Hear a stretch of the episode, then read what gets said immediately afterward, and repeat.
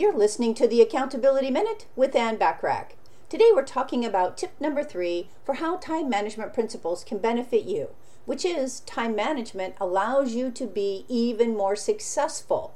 Now, as an established, successful entrepreneur, you undoubtedly have a taste of what it's like to get results from your ideas. But there's always another level to conquer, right? Using time management principles on a consistent basis in your life will give you an advantage as you navigate your next serious set of goals and objectives. Having a certain amount of time to work with each day means that using your time wisely is of extreme importance. The good news is is that to those who do enact time management principles on a consistent basis, success usually doesn't loom far behind. Woohoo, that is good news. Brian Tracy said, Always concentrate on the most valuable use of your time. That is what separates the winners from the losers.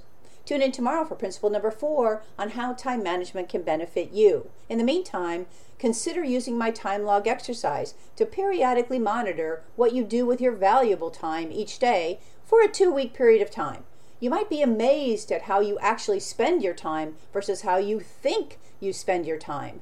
Download my exercise by going to accountabilitycoach.com forward slash time hyphen log. I appreciate you listening.